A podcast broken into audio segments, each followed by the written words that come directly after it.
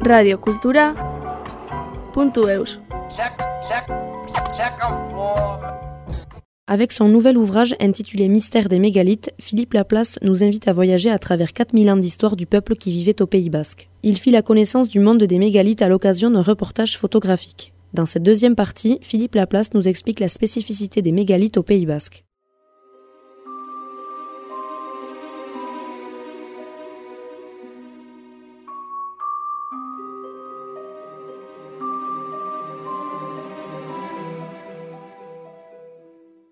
Au jour d'aujourd'hui, il y a encore un frein énorme. Moi, quand je dis tiens, j'utilise des baguettes ou quand je soigne ou quoi, il faut voir comment on est regardé de travers.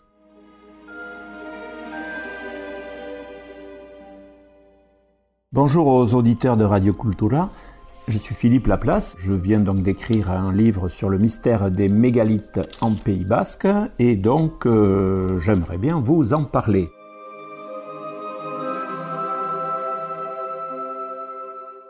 J'ai été voir des, éminents spécialistes, M. Duvert euh, ou Kepa et Chandy, en demandant qui était ce peuple basque à l'époque.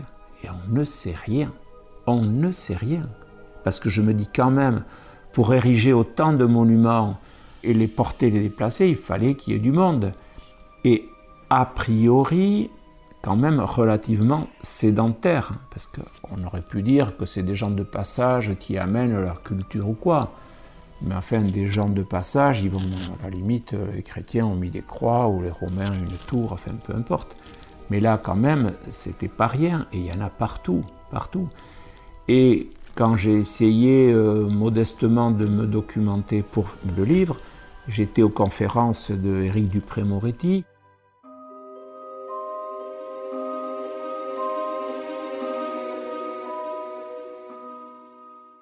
On voyait euh, les invasions ou les, mouvements de population qui venaient de l'Anatolie et qui venaient vers l'Europe. Dans le Médoc, on le voit très bien, euh, ce flux migratoire. Et quand il arrive vers le Pays Basque, hop, comme par hasard, il le dévie totalement. C'est la même chose pour les morts et compagnie, les gens qui arrivent du sud de l'Europe. On dirait que ce territoire a été relativement épargné. Et j'ai dit, tiens, euh, en introduction, je vais parler des, proto-basques. Euh. et là, les spécialistes m'ont dit, mon pauvre monsieur, je vais te faire une page. On ne sait pas. On ne sait pas. C'est un peuple mystérieux.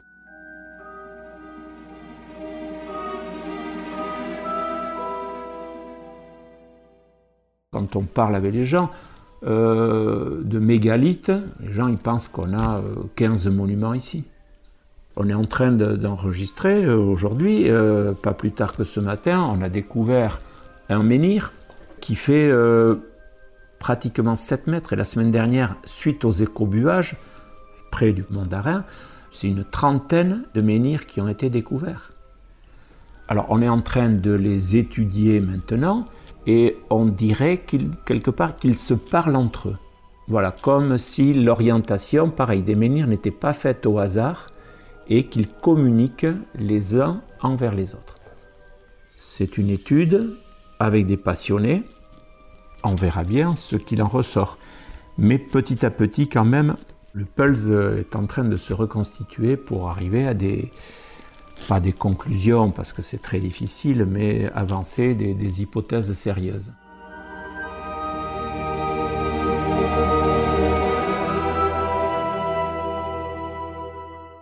Peut imaginer effectivement que ces menhirs sont constitués en réseau. Et on a fait une découverte absolument stupéfiante, il n'y a pas d'autre mot, parlant de réseau, c'est les fameux Bosbourou. Alors, les Bosbourou, ce sont des. dans la Sierra de Andia, voilà. Et alors, c'est des grandes étoiles, des grandes étoiles en pierre, des étoiles qui font euh, pratiquement d'une branche à l'autre 80 euh, mètres, il y a une similitude avec ce qu'on va trouver euh, au Pérou, à Nazca, et il y a une étrange histoire, c'est-à-dire que on a pensé que ces Bosbourous, c'était des, cibles militaires du temps de Franco. Alors les cibles militaires, on sait qu'effectivement il y a eu des tirs sur ce plateau de Bandia qui est totalement désertique, et peut-être qu'avec de la chaux, ils faisaient des cibles.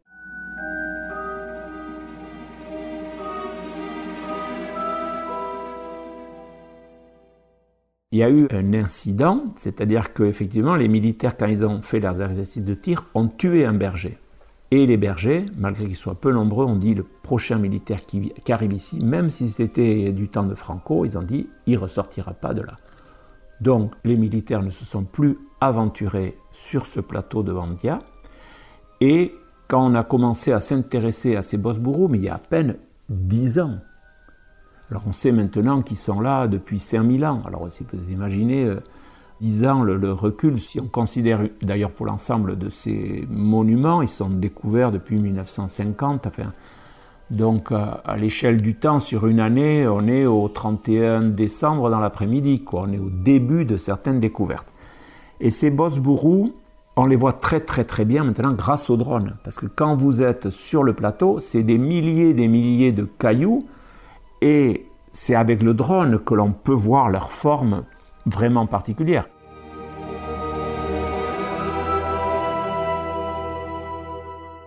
Je le montre euh, dans, le livre. Hein.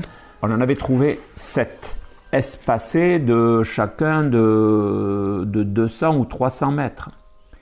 Et maintenant, on voit qu'il y en a neuf et qui sont en réseau. Ils sont comme si on avait trois triangles trois triangles de trois. Ils ne se voient que depuis l'espace. Pourquoi ils érigeaient de tels monuments? Alors autant un dolmen, on, peut comprendre comme une, petite maison euh, mortuaire ou pas, mais ces Bosbourou, c'est un énorme mystère, passionnant.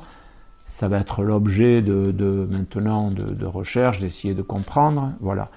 Et quand on voit la pierre centrale, Rien que la pierre centrale, sur certains, elle fait, fait 2 tonnes, quoi. Hein, donc c'est pas, ça n'a absolument pas des, cibles militaires.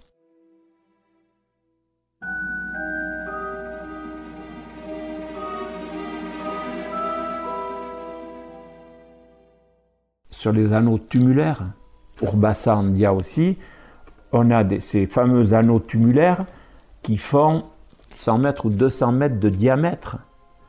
Alors bien sûr, là aussi c'est pareil, au sol totalement impossible à voir. Alors ça fait comme un tumulus, des fois on voit une petite butte, donc les gens avaient repéré qu'il y avait une forme de, tumulus.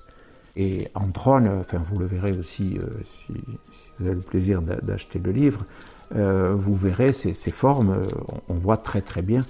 Là, mystère aussi. Pourquoi ces anneaux? Quelle était leur, leur vocation, leur utilité? On nage en plein mystère.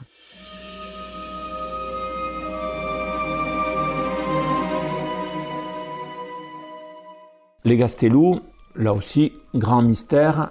Est-ce que ça avait pour certains une petite vocation peut-être militaire ou quoi, on ne sait pas. Mais là, on voit qu'il y en a partout, pratiquement euh, tous les sommets, notamment en Soule.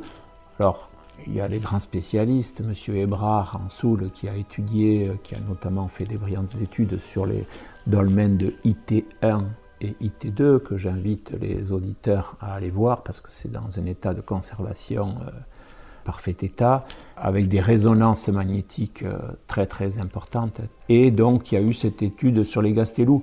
Alors j'avoue que personnellement, j'ai bien moins étudié ces Gastelou parce que déjà le champ d'investigation sur les dolmens et les cromlech, je ne sais pas si j'avais su au départ le chantier qui m'attendait, si j'avais fait un livre.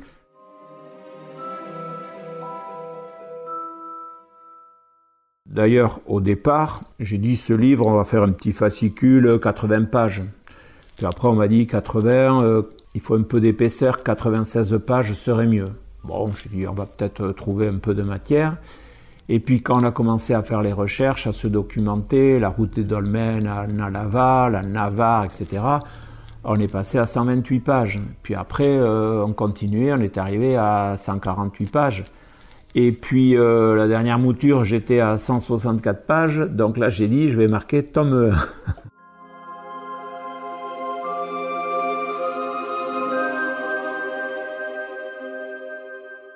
faut savoir qu'un livre comme ça, c'est à peu près trois ans. Entre trois, quatre ans de recherche, d'études. Euh, on n'a pas du tout exploité l'Est de la Navarre. Il y a des grandes richesses euh, en Béarn, en Ariège, là je dois aller au Mas d'Asile. Euh, donc oui, certainement qu'il y aura un tome 2, si Dieu me prête vie, mais c'est un très très long travail et j'avoue que personnellement, je me suis un peu modéré sur la géobiologie. Parce que là, c'est un sujet un peu sensible. Il y a des nouveaux instruments de mesure, les antennes de lécher. Beaucoup de gens commencent à s'intéresser au réseau Curie, au réseau Hartmann, et on commence à voir que effectivement ces monuments sont érigés dans des endroits bien bien précis.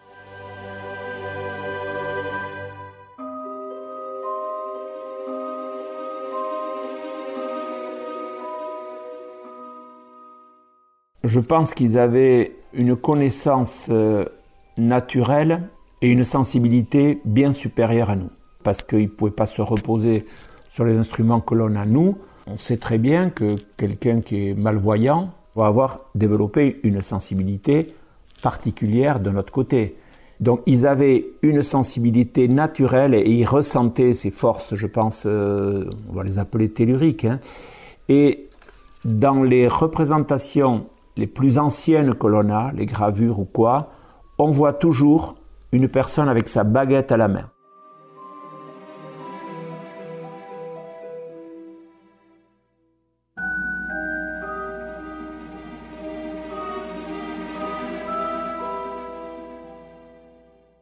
Donc je pense que tout simplement, peut-être qu'il y a 6000 ans, la personne opérait exactement de la même façon dont on opère aujourd'hui et qu'ils utilisaient les matériaux qu'ils avaient à portée de main, cette baguette en bois. Alors, petite euh, précision aussi, j'entendais toujours du bois de coudrier, enfin du noisetier. En fait, peu importe le bois que l'on utilise, on a toujours, toujours la même euh, résonance. Simplement, le bois de coudrier, il est beaucoup plus élastique et il revient à sa position initiale.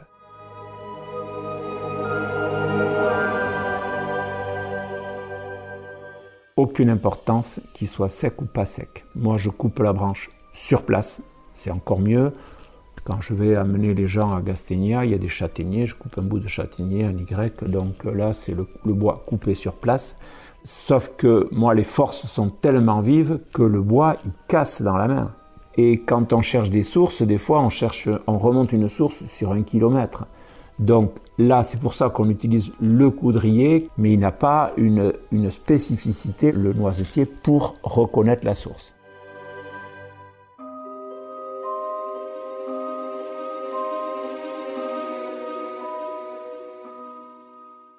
Grand mystère, surtout au Pays Basque où quand même ces études sont très récentes. C'est un sujet un peu délicat, mais la chrétienté qui était vraiment opposée à tout ça et qui a balayé tout ce qui pouvait exister avant. Donc, parce que c'était considéré comme des cultes païens. On voit aujourd'hui à Stone Age que les blocs ont été transportés sur 100 euh, km, le mystère des pyramides. Et là, je peux vous assurer que quand vous arrivez sur les lieux, l'explication rationnelle, on n'en a pas.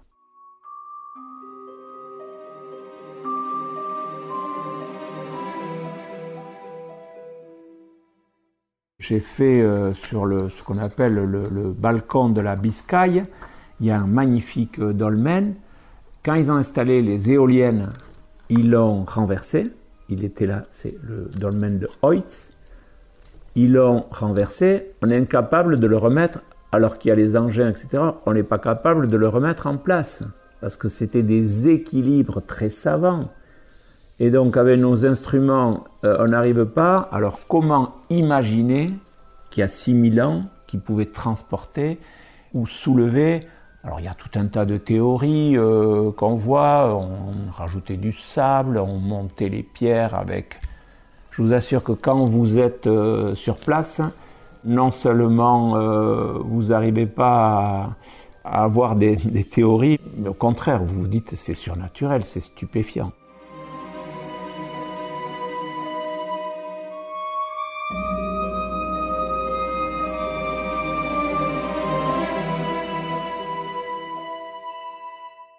Avec la technologie d'aujourd'hui, non. Vraiment, si on s'y penchait réellement, on aurait des engins. Mais il faut savoir que au jour d'aujourd'hui, il y a encore un frein énorme. Moi, quand je dis tiens, j'utilise des baguettes ou quand je soigne ou quoi, il faut voir comment on est regardé de travers. Moi, je suis très cartésien hein, sur les réseaux sociaux, je ne poste que des images euh, et on me traite de farfelu.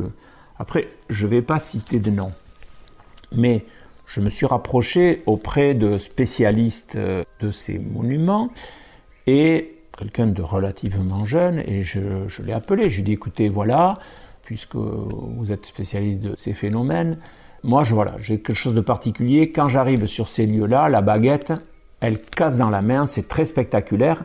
Je vous invite à venir avec moi, simplement constater ce phénomène.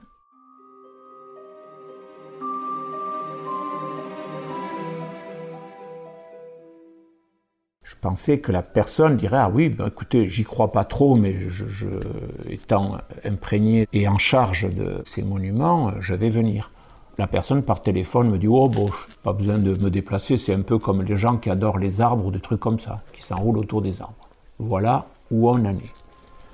Autre anecdote, j'ai été convié avec une journaliste et une personne qui a travaillé avec le docteur Blo à rejoindre un éminent spécialiste euh, de ces monuments et on est parti de l'autre côté de la rune dans un endroit où il y avait des tumulus et qui n'ont pas été fouillés. Donc les autorités espagnoles vont autoriser à fouiller ces tumulus et peut-être avoir, euh, puisqu'ils n'ont pas été dépouillés, peut-être qu'il y a euh, des corps, des ossements.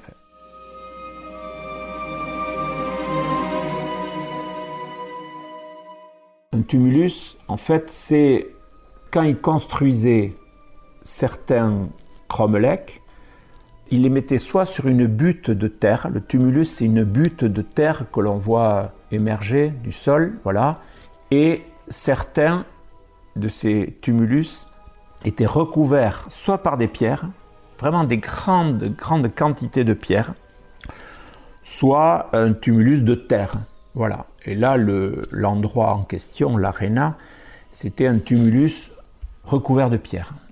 Et donc, euh, quand on est arrivé sur les lieux, la personne n'y croyait pas du tout. On m'a dit, tu dis rien, déjà on t'autorise à, venir, mais tu te tais, tu ne dis rien. Et donc, arrivé sur les lieux, la fougère avait poussé. Donc on arrive et impossible de voir ces fameux tumulus. Et donc la personne dit, ah ben, euh, ils sont par là, mais où? Alors là, modestement, j'ai dit, écoutez, si vous voulez, moi, je vais prendre ma baguette et je vais peut-être vous dire où c'est.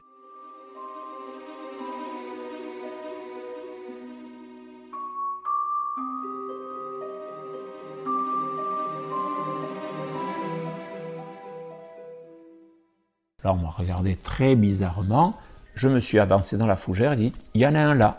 Personne n'a enlevé la fougère. ah oui, pensais que c'était peut-être le hasard.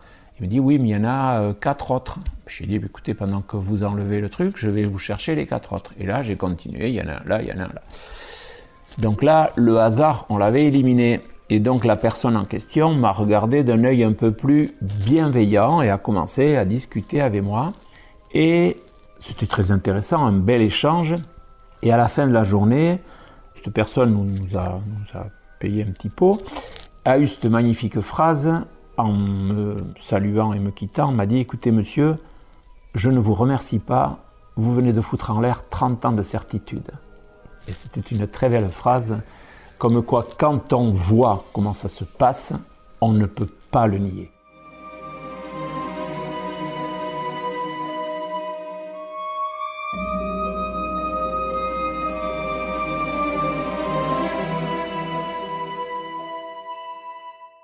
Radio Cultura.